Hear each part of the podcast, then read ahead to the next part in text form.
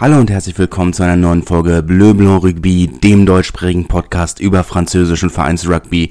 Wie ihr vielleicht hören könnt, äh, bin ich gesundheitlich nicht ganz auf der Höhe. Also falls ich das eine oder andere Wort etwas äh, unverständlich ausspreche, bitte ich dafür im Vornherein schon mal um Entschuldigung.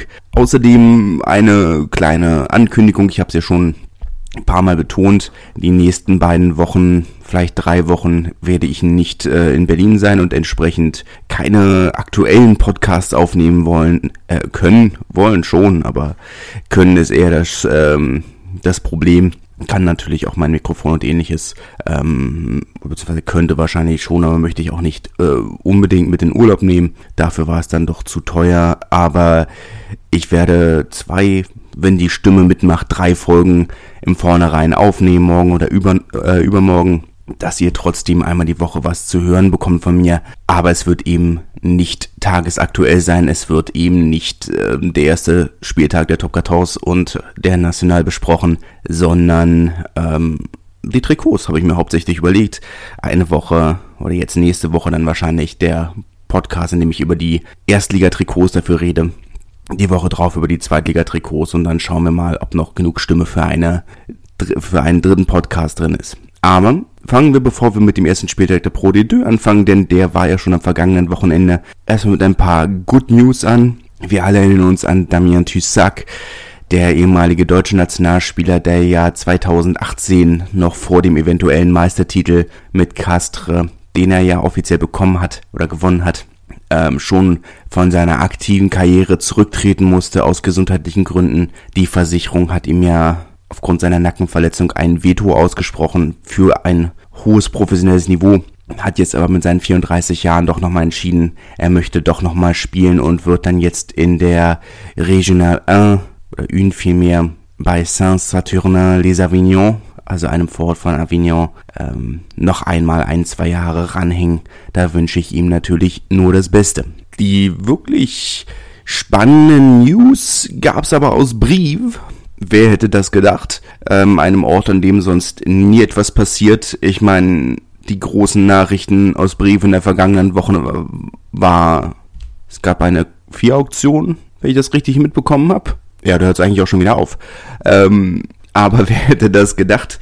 Es gibt einen britischen oder englischen Investor vielmehr, Ian Osborne. Viel kann ich euch leider nicht über ihn erzählen. Er ein Mann, der laut Wirtschaftswoche sehr bekannt für seine Verschwiegenheit ist, ein Hochrisikoinvestor, der hauptsächlich in äh, Fintech-Unternehmen investiert, ähm, hat entschieden, ähm, in den CR-Brief zu investieren. Ursprünglich wolle, äh, wollte er wohl in einen englischen Rugby-Verein investieren, aber nachdem er sich dann dort umgeschaut hat, hat er entschieden, nee, das ist ihm alles nichts. Ein englischer Verein ist ihm dem Hochrisikoinvestor zu riskant, was auch schon ein schwieriges Statement ist, ähm, und hat sich dafür dann entschieden, ähm, in den CR-Brief zu investieren. War wohl in der vergangenen Saison wiederholt äh, vor Ort im Stadion, wobei ich sagen muss, natürlich die Stadionatmosphäre im Brief ähm, durchaus nicht die schlechteste und hat sich dort entschieden, 33 Prozent ähm, der Aktienanteile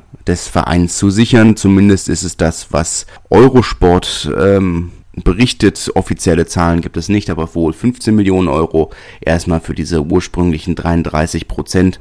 Zusätzlich will er ein proaktiver und ähm, mitteilungsbedürftiger, ja, nicht mitteilungsbedürftiger, mitteilungsfreudiger und hilfsbereiter Investor sein und äh, sollte Bedarf bestehen, auch weiter in die Infrastruktur und äh, auch in die äh, Nachwuchsarbeit investieren.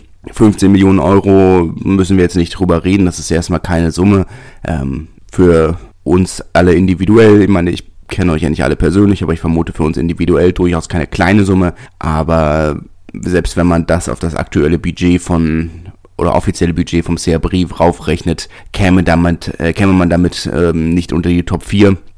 Von daher ist die Ambition von Herrn Osborne, den Verein mittelfristig zu den Top-Vereinen in Frankreich zu machen, sicherlich lobenswert, aber mal schauen, wie realistisch das tatsächlich ist.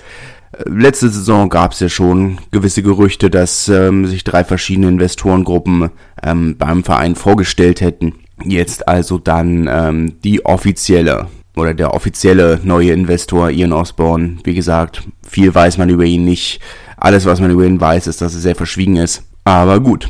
Andere News diesmal aus der Pro D2. Äh, wir hatten ja schon drüber geredet oder wiederholt drüber geredet. Montauban ist mit fünf Punkten Abzug in die neue Saison äh, gestartet. Ähm, offiziell gibt es noch kein Resultat, was die Berufung angeht, aber Actu, Pro, äh, Actu France Rugby berichten, dass man wohl nach Berufung ähm, nur noch zwei Punkte abgezogen bekommt mit drei Punkten auf Bewährung.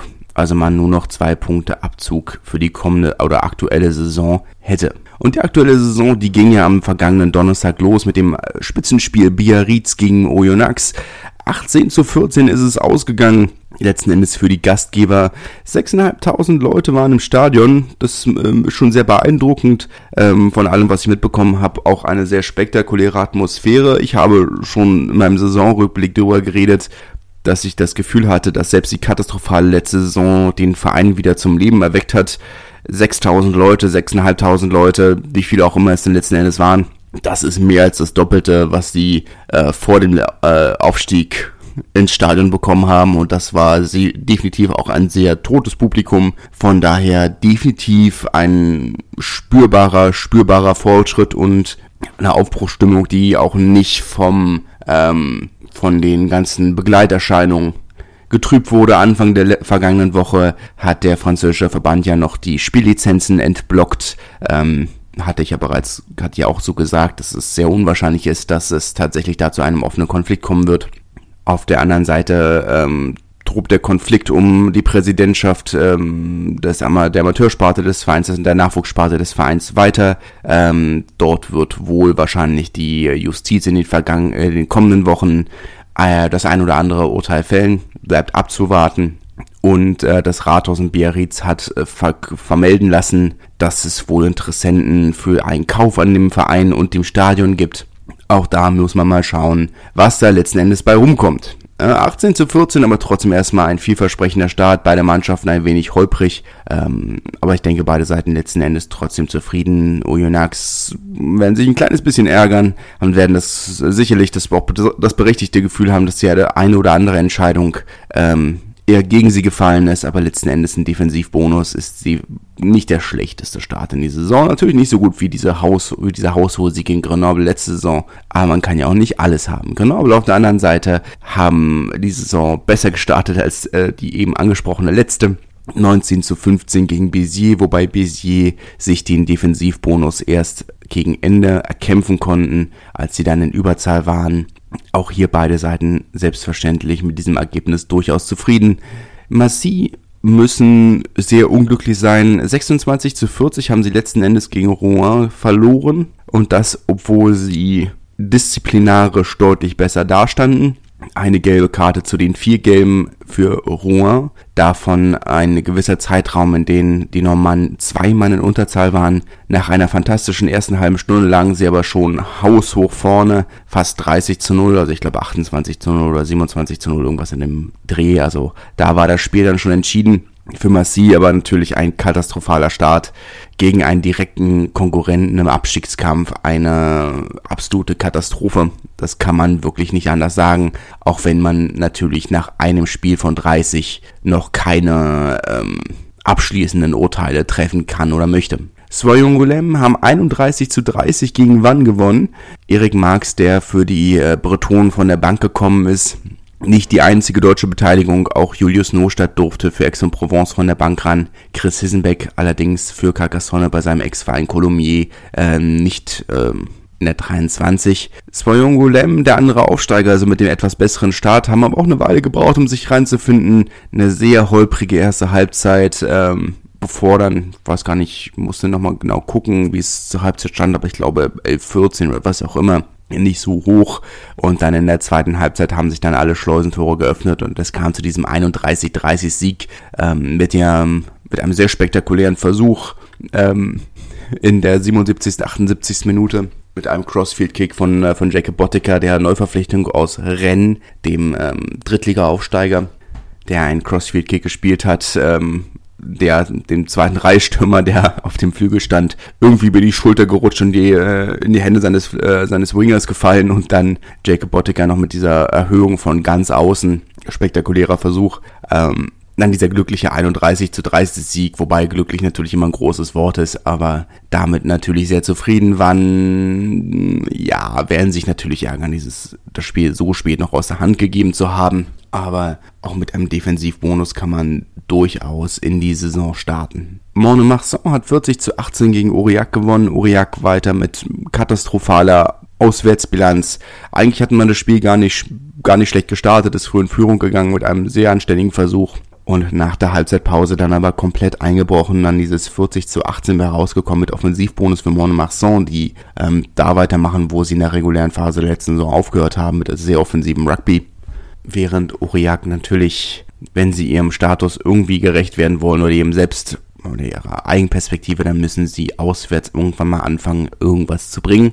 Aber auch hierfür haben sie natürlich noch eine ganze Menge Spielezeit. 14, um genau zu sein. Colomiers hat gegen Carcassonne 24 zu 6 gewonnen.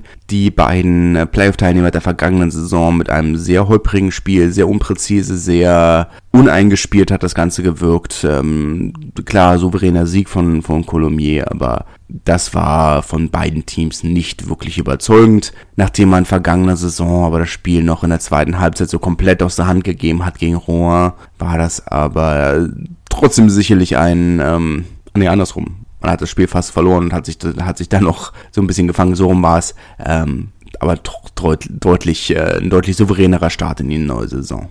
Montauban, wie angesprochen, äh, nur mit zwei Punkten Abzug in die neue Saison dann gestartet. 29 zu 20 gegen Nevers. Ähm, Ergebnis, mit dem man durchaus zufrieden sein kann, wenn man Montauban ist. Nevers mm, müssen eigentlich, wenn sie ihre Ambitionen verfolgen wollen, zumindest einen Defensivbonus mitnehmen. Ansonsten ist das natürlich zu wenig. Provence Rugby hat 17 zu 19 gegen Agen verloren. Agen, die deutlich disziplinierter waren, nur 5 Penalties zu den 17 17, die Provence Rugby weggegeben haben und von den fünf, mh, hm, sagen wir mal, diskutabler Strafversuch Anfang des Spiels. Ähm, der Winger von Adrien Lepeg, glaube ich, war es, der von Provence, der den Ball ähm, in beiden Händen hatte oder auch nicht hatte, ähm, während Loris Tolo von Agen den Ball vielleicht aus den Händen rausgekickt hat. So ganz eindeutig ist das nicht zu sehen. In jedem Fall, also dieser frühe Strafversuch für, für Provence und am Ende des Spiels hätten sie noch die Chance gehabt, drei Punkte auf die Stangen zu setzen, haben sich aber stattdessen dafür entschieden, auf die Gasse zu gehen. Aus 40 Metern Entfernung hat sich niemand getraut, diesen, oder hat sich niemand, ist niemand, hat sich niemand entschieden, diesen, diesen, diesen Kick zu nehmen, was natürlich ein bisschen schade ist. So diese 17 zu 19 Niederlage natürlich für das, ähm, nicht der beste Saisonauftakt, aber auch keine Katastrophe, würde ich sagen. Agen haben sich ja durchaus sehr solide verbessert. Man merkt diese Aufbruchstimmung. Und nächste Woche dann das erste Spiel im neu und frisch renovierten Stadion. Darf man auch gespannt sein. Eine kurze Erwähnung für die Super Sevens. Dort gab es in Po diesmal, Statue Amo, das dritte Mal in Folge ein äh, Finale zwischen der Section Paloise und äh, Monaco. Wieder gewonnen von Monaco, die ja schon ähm, auch das zweite Turnier gewonnen hatten, nachdem sie das erste Spiel, äh, erste Finale gegen Prono verloren haben. 21 zu 24 diesmal für die Monegassen, die damit zwei der drei, sagen wir mal in Anführungszeichen, äh, regulären Etappen gewonnen haben. Acht Teams treten dann im November, am 19. November in der La Défense Arena von äh, Racing an. Und zwar Monaco gegen äh, La Rochelle. Die Barbarians gegen Stade Francais, die Section Paloise darf gegen Bayonne spielen, ein kleines Derby. Und Racing gegen Bordeaux. Und ihr hört, meine Stimme schon auf den letzten Metern. Entsprechend werde ich diese Folge hier dann äh, beenden. Ich bitte um Entschuldigung, es ist natürlich eine sehr kurze, eine sehr gehetzte Folge, aber ähm, ihr könnt ja aus den Umständen ableiten, weshalb ich hoffe, ähm, das ist für euch nicht so tragisch. Ich hoffe, es hat euch trotzdem gefallen, obwohl es ein wenig gehetzt war. Und äh, wir hören uns dann in veränderter Form nächste Woche. Bis dahin in jedem Fall viel Spaß und wir hören uns. Tschüss. Schatz, ich bin neu verliebt. Was?